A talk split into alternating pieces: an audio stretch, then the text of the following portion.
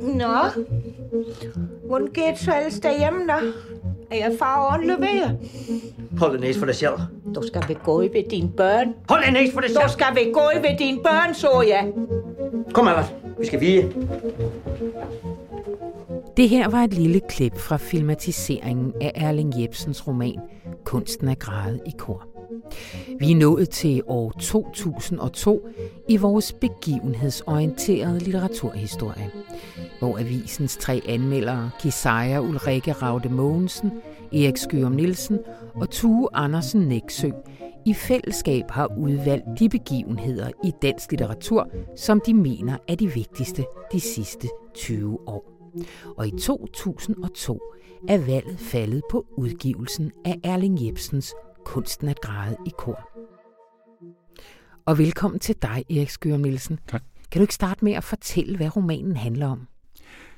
Det handler om, hvad vi vil kalde en øh, dysfunktionel, eller en rimelig dysfunktionel, eller en urimelig dysfunktionel familie, øh, hvor faren på en gang er øh, en mægtig patriark og samtidig et skvat. Øh, han insisterer på, at han skal vise sin værdighed gennem sin mælkekasket. Aha. Og da mælkekasketten forsvinder på grund af en kontrovers med, med nogle naboer, øh, så er det faktisk som om værdigheden er pillet af.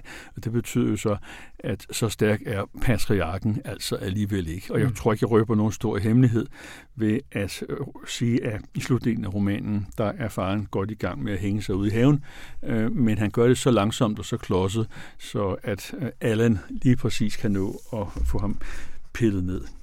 Øh, Allan er jeg fortæller Ja. øh, i bogen, øh, og sådan ud fra almindelig øh, litteraturanalytisk optik og begrebsbrug, så vil man nok kalde ham en øh, upålidelig jeg-fortæller, øh, fordi han har begrænset indsigt øh, i den verden, han taler om, og også fortiger mange ting.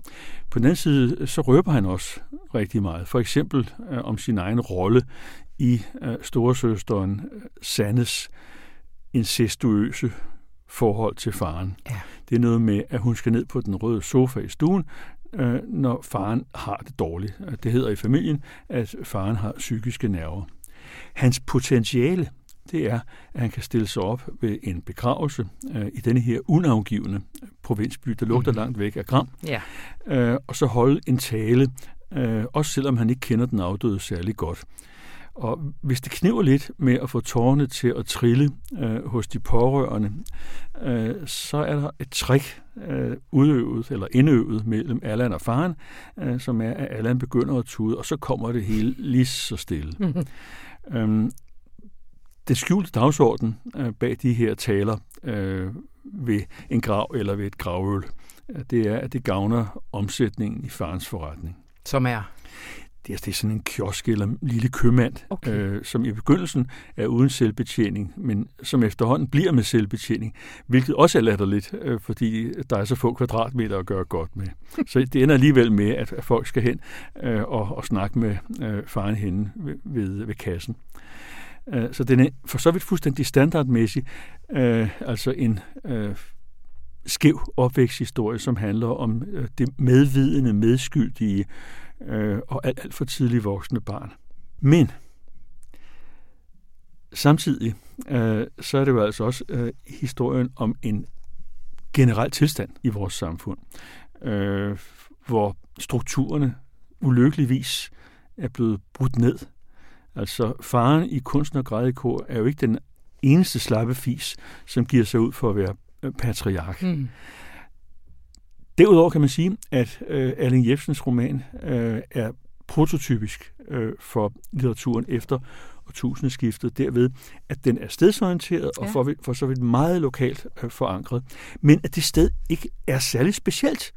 Altså det ligner øh, Stavn, øh, som Jens Merup Sørensen skildrer i, i Mærkedage, og det har træk til fælles med Aalborg eller Sulsted, hvor Bent V. Nielsen voksede op. ja. Øhm, så på, på sin vis kan man godt give øh, litteraturforsker Dan Ringgaard ret i, at øh, stedet er ikke mere noget specifikt. Det er så at sige blevet deterritorialiseret. Mm-hmm. Samtidig med, at muligheden pludselig foreligger for at fylde det med et specifikt indhold. Altså den der dobbelthed af, at stedet er ikke noget særligt, men pludselig kan det blive bolig for noget særligt, nemlig nogle ganske bestemte konflikter og, og tematikker, mm. øh, som i høj grad er historisk sensitive. Du, du, du, som du siger, så nævner Erling Jebsen ikke Gram. Men, men vi ved... Øh, Jamen, han er meget tæt på. Han er meget, meget tæt på. Fordi der står om en dame eller en kvinde, som druknede sig i Slotssøen. Ja. Og, og Slotssø, det har vi vist ikke så mange steder. Det har vi øh, været ved Areskov på Fyn, ikke? og vi har det øh, ved Frederiksborg Slot i Hillerød, men vi har det i høj grad i Gram. Ja. Så den er meget, meget tæt på. Og Gram blev jo øh, voldsomt kendt en, nogle år efter i valget i 2015. Det gule Danmark, der var Gram ligesom centrum for. Du skriver netop, at, at Erling Jebsen han ligesom foregriber, hvad der, hvad der også sker øh, ja. politisk nogle år efter. Kan sige Man kan sige, at, at det er fuldstændig rigtigt, at øh, litteraturen i tilfældet med Erling Jebsen og i tilfældet med Knud Romer og med Helle Helle og Hans Otto Jørgensen og mange andre, som er kommet op i nullerne og tierne, øh, at litteraturen foregriber virkeligheden. Altså det er jo det seneste folketingsvalg, der har gjort det berettiget at tale om, at udkanten, øh, periferien, det ikke metropole Danmark øh, slår igen. Det var allertydeligst i 2015-valget, hvor øh, Dansk Folkeparti jo fik et kanonvalg, og, og jo sådan set også øh, fik grund til at bruge deres stemmer til noget om sider. Øh, så kan man have sin egen mening om, hvad de har brugt de stemmer til. Ja. Du har også kaldt øh, din, øh, din artikel, der udkanten skrev igen. Hvad, hvad refererer det til? Jamen, det refererer i første omgang til en øh, berømt Star Wars-ting, øh, der hedder The Empire Strikes Back, men så også sekundært til en øh, kendt øh, artikelsamling øh, inden for postkolonial litteraturstudier, mm. som hedder The Empire Writes Back, altså imperiet skriver igen eller, eller skriver tilbage. Øh, så der er en eller anden form for hævn eller rekyl mekanisme, øh, boomerang-funktion i denne her litteratur. Det spændende er så, øh, at da vi begyndte at grave i det, øh, i forfattergruppen, de siger Ulrike Rode Mosen, Tu, Andersen Næksø og, og mig, øh, så måtte vi jo erkende, at det her var en meget lang historie. Mm. Og sådan set har jeg mange gange op igennem øh, nullerne og ind i tierne øh, talt over det her emne. Øh, men det er først nu, at jeg ligesom har fået sat det på plads. Ja. Og det er først nu, jeg er blevet opmærksom på den der mærkelige blanding af, at stedet mister sin specifikke karakter, men bliver fyldt med noget specifikt, som bare ikke i første omgang har noget med det særlige sted at gøre, men har noget med vores tid at gøre. Mm. Øhm, der har været masser af dansk hjemstavsdækning, ja. også i poesien. Altså Johan Skjoldborg, han skrev for eksempel en digtsamling, der hed Dyneesdigte, Øh, eller vi kan sige, at Dan Turells vangetbilleder øh, fra 1976, at det var hjemstavnslitteratur mm. øh, fra en Københavns forstad. Eller du kan sige, at Rifbjergs Amager-digte øh, fra 65, med den nye saglighed og prosatonen, ja. øh, jo også var en form for hjemstavnslitteratur. Men du identificerer alligevel noget nyt, noget brud her i forhold til, til den tidligere hjemstavnslitteratur. Først og fremmest fordi bølgen er så massiv. Ja. Øh, ligesom bølgen af hjemstavnslitteratur kan siges at have været meget manifest omkring århundredeskiftet 1900, hvor hjemstavnslitteraturen var del af det folkelige gennembrud. Mm-hmm. Altså med Johannes V. Jensen og Jeppe Aukær og Johan Skjoldborg og Maria Brendal og Tøre Larsen som de vigtigste skikkelser. Så sker der noget spændende, øh, nemlig at hjemstavnslitteraturen går hen og bliver øh, reaktionær. Ja. Eller i hvert fald nostalgisk tilbageskuende i 20'erne og 30'erne. Først og fremmest med Torkel Gravlund, øh, som vist egentlig ikke brød sig om nogen som helst verden uden for Ræresø mellem Kalundborg og, øh, og Korsør. Øhm, men så sker der jo også fornyelser. Men hvad kan du lige sige lidt mere om, hvad mener du med reaktionær eller tilbageskuende? Hvad er det? Ja, man skal passe på med at dømme. Øhm, hvis vi for eksempel tager øh, Åkær, Skjoldborg og Jensen, så var de jo i høj grad opmærksomme på nogle progressive og oprørske potentialer øh, i bonde- og husmandskulturen. Altså øh, husmandssangen af, af Skjoldborg, øh, når vinteren rinder i grøfter og i grav, øh, det er jo en kampsang. Mm-hmm. Øh, selvom den jo også er idylliserende med min hakker og min skål og min spade. Øhm, men da vi kommer op i 20'erne og 30'erne, øh, så bliver hjemstavnslitteraturen øh, til en dyrkelse af en verden, som er ved at forsvinde. Ja. Altså som er blevet overtrumfet af moderniteten og urbaniseringen og sekulariseringen og opløsningen af de gode, gamle, patriarkalsk funderede kønsroller. Mm-hmm. øhm, men det skridt bliver så også registreret øh, i dele af, af den senere hjemstavnslitteratur. Altså man kan tage sådan en forfatter som Erik Aalbæk Jensen, som jeg synes er groft undervurderet. Mm-hmm. Øh, hans Perleporten fra 1964 er en af 60'ernes allerbedste øh, romaner, og senere kom jo altså også Kridtstregen om øh, frikorpskæmperne, mm-hmm. øh, men også øh, Sagen, øh, som handlede om et ganske bestemt egnsudviklingsprojekt, som vist nok hørte hjemme i øh, Frederikshavn, altså den egen, som øh, Ulbæk Jensen kom fra. Og går vi lidt længere op, ja, så er der jo en hjemstavnsforfatter som Knud Sørensen, øh, som oprindeligt kommer fra Jørgen, men bosætter sig på Mors, hvor han er landmåler, og så begynder at skrive morsdigte. Ja. Og derefter noveller, og så to romaner, som foregår øh, i Vendsyssel, altså på hans barndomsegn, eller på grænsen mellem Vendsyssel og, og han her, et eller andet sted ude i klitten.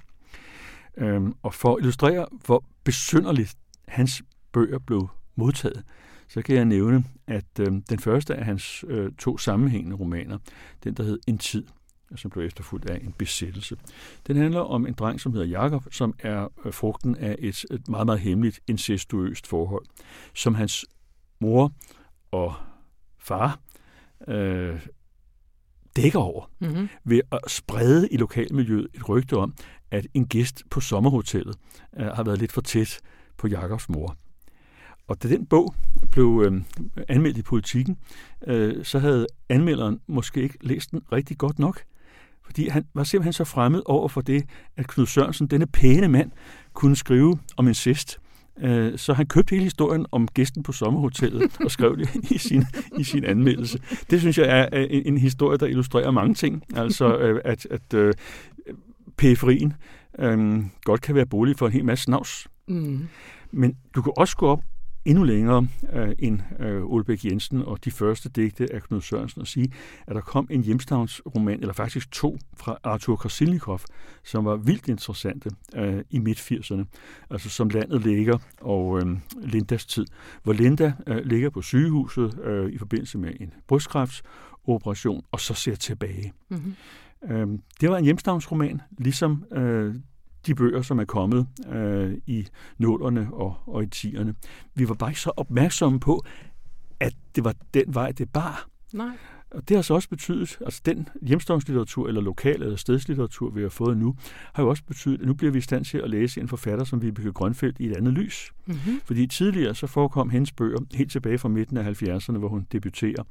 Øh, dybt mærkværdige ved ja. deres skildringer af psykisk forkrøbling øh, og overgreb, øh, bare ved hjælp af tavshed eller løgn, øh, eller nedgøring, psykisk og verbal nedgøring øh, i et landbomiljø.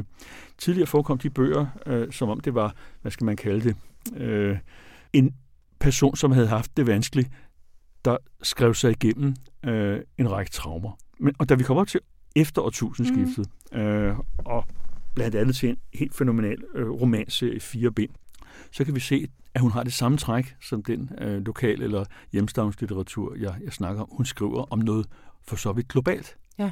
Samtidig med, at det lugter langt væk af Samsø. Ja, ja. Men hvad er det, Erik, hvad er det, der sker der i starten af nullerne, da stedet lige pludselig igen bliver så markant? Hvad, hvad, hvad repræsenterer det? I en periode, der tænkte man vel sådan på det, at øh, helt særlige steder, dem skulle man længere og længere væk for at finde. Ja. Og så blev vi interesseret i for eksempel her Bjørk Vasmo, som skrev for Nordnorge, eller øh, færøsk litteratur øh, red på en bølge, og islandsk litteratur gjorde det i, i høj grad. Altså helt ude i periferi, der måtte der være noget særligt. Ja. Men så, på et tidspunkt så støder den der eksotisering imod sin grænse, ja. som simpelthen er havet. Og så opdager vi, at det eksotiske eller det mærkelige øh, for så vidt er alle steder. Mm. Altså stedet genvinder øh, sin hemmelighed og sin gådefuldhed i takt med globaliseringen. Ja. Sådan tror jeg godt, man kan stille det op. At det er altså ikke en nostalgisk, tilbageskuende, øh, begrædende stedslitteratur, vi får. Det er en litteratur, som siger, at alle mennesker har deres liv funderet på et sted, og vi sanser og føler og lever med det. Øh, fisk har fødder, og fugle har vinger, men mennesker de går og løber. Og hvis de ikke løber, så bevæger de sig faktisk ret langsomt. altså, vi er bundet ja. til stedet. Det er den ja. opdagelse, det handler om. Ikke? Øhm, og den kommer langsomt op og bliver til, synes jeg, en, en bred litterær strøm efter årtusindskiftet, netop på grund af øh, globaliseringen, kan mm. vi sige. Jeg synes egentlig, det hænger meget godt sammen, ja. men vi havde ikke rigtig set det komme. Nej. Altså, vi havde godt set, at der var forfattere, der skrev fra stedet og fra barndomsmiljøet. Det har kørt op gennem hele det 20. århundrede. Øh, men det, at det skulle blive til en så bred og tydelig litterær strømning, det var faktisk en overraskelse. Og det er måske øh, en god grund til at indlemme det i en begivenhedsorienteret litteraturhistorie. Ja. Jamen, vi kunne have lavet en motivisk litteraturhistorie, skrevet om præster og læger og ingeniører og sygeplejersker. Eller vi kunne have lavet en litteraturhistorie om faderopgør. Det kunne mm. også sagtens have ladet sig gøre. Mm. Vi kunne have lavet en portrætsamling øh, hvor 20 forfattere, som har haft gennembrud efter årtusindskiftet, blev præsenteret øh, på sådan en perlerække. Eller vi kan have gået og let efter bestemte tendenser og opdelt de her 20 år i sådan nogle små rubrødsskriveagtige perioder. Mm. Øhm, men vi vågede altså springet øh, at lave en øh, begivenhedsorienteret litteraturhistorie, og så samtidig prøvede at bestræbe os på at øh, lave nogle ikke særlig selvfølgelige gennembrud. Altså man kunne for eksempel med Erling Jebsen have sagt, jamen det var da måske ikke lige ham. Øh, mm. Hvis man endelig skulle sige, at øh, provinsen svarede igen, så var det da dengang Knud Romer øh, gav sig til at snakke om Nykøbing Falster, mm. og han så folk fik protester øh, fra sine gamle skolekammerater, mm. hvor man kan sige, at Nykøbing svarede igen. Ja. øhm, eller man kunne lige så godt have sagt, at stedslitteraturen at den havde sit gennembrud i, i øhm, året efter, øh, hvor det Jens Merup Sørensen og hans øh, mærkedage. Så for så vidt, så vælger vi et arbitrært nedslagssted, så viser det sig altså pludselig, at det er meget præcist, fordi det er begyndelsen, den manifeste begyndelse til en øh, meget kraftig tendens i den nye litteratur. Det bliver så også det sidste ord. Tusind tak, Erik Skjøv Nielsen. Det var 20 før 20 for denne gang. Lyt endelig med næste gang. Og læs også med, fordi Informationsforlag har udgivet en bog af samme navn, hvor de tre anmeldere går meget mere i dybden, end vi kan nå her. Du kan købe den på butik.information.dk. Og er du abonnent på avisen, så får du 15% i rabat. Og er du ikke, så kan du skynde dig ind og skrive dig op til en måned gratis, så får du ligeledes rabatten. Mit navn det er Anna von Sperling. Tak fordi du lyttede med. thank you